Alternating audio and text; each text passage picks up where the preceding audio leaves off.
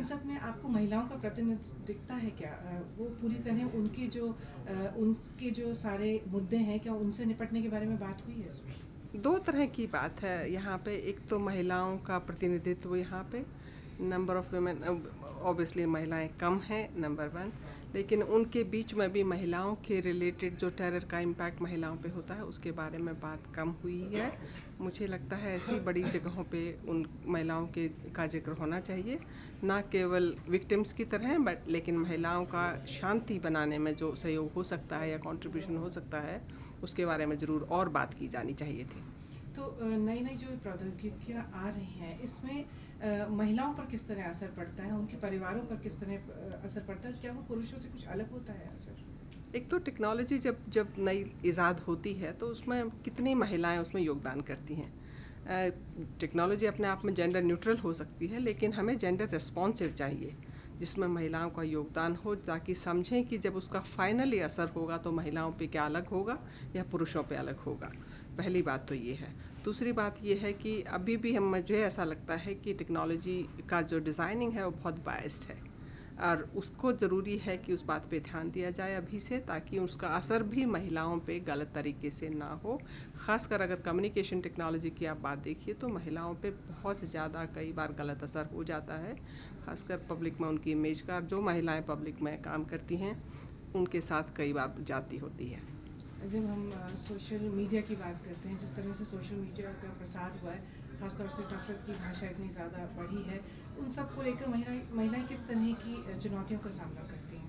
बहुत चुनौतियाँ हैं महिलाओं के सामने खासकर वो महिलाएँ जो पॉलिटिशियंस हैं जर्नलिस्ट हैं या पब्लिक लाइफ में काम करती हैं उनके लिए मुझे लगता है कि कोई प्रोटेक्शन इस तरह का है नहीं कितना भी बड़ी फिगर हो चाहे एक महिला आ, उसके नीचे जो हेट स्पीच है उसकी भाषा है ट्रोलिंग है जो लैंग्वेज का प्रयोग है वो बहुत ख़राब है और होता क्या है कि जब एक महिला के ख़िलाफ़ ये लिखा जाता है ये हज़ारों और महिलाओं को इम्पैक्ट करता है वो पब्लिक में आने से डरती हैं।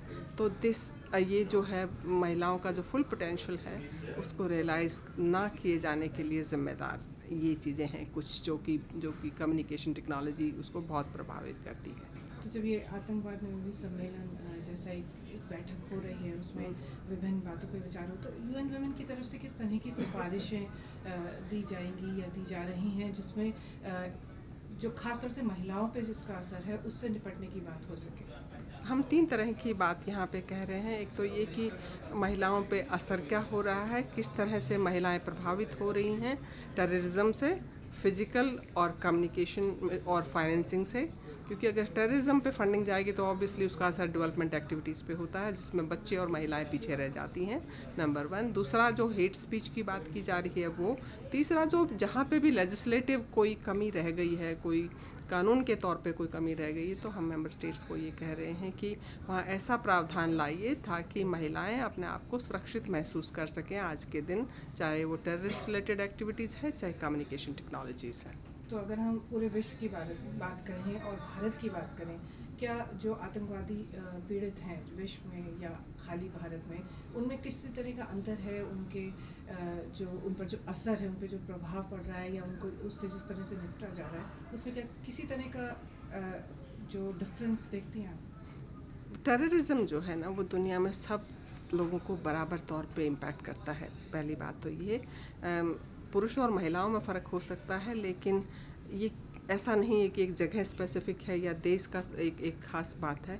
किसी भी देश में जब भी कोई टेररिज्म की, के से रिलेटेड एक्टिविटी होगी, उसका ज़्यादातर असर मार्जिनाइज लोगों के ऊपर पड़ता है।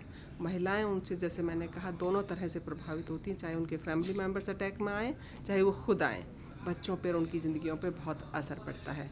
हाँ किसी भी देश का जो जो वहाँ की न्याय व्यवस्था है रूल ऑफ़ लॉ है, उसका डेफिनेटली फ़र्क पड़ता है। न्याय कितना मिलता है या जिस तरह के राइट्स एंटाइटलमेंट्स हैं, उसका ज़रूर फ़र्क है कि उसके साथ डील कैसे किया जाएगा।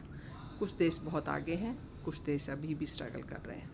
तो आज जो सम्मेलन ख़त्म हो रहा है, इससे क्या अपेक्षा है मुझे लगता है कि ये काफ़ी मजबूती आएगी इसमें, क्योंकि बहुत सारे देश हैं, बहुत सारे लोगों ने कमिटमेंट की है। ज़्यादातर देशों ने महसूस भी किया है टेररिज्म का बुरा असर जो है। कोई देश बचा नहीं है इससे तो ये ग्लोबल प्रॉब्लम है, हम सबको इकट्ठे मिल के आना पड़ेगा।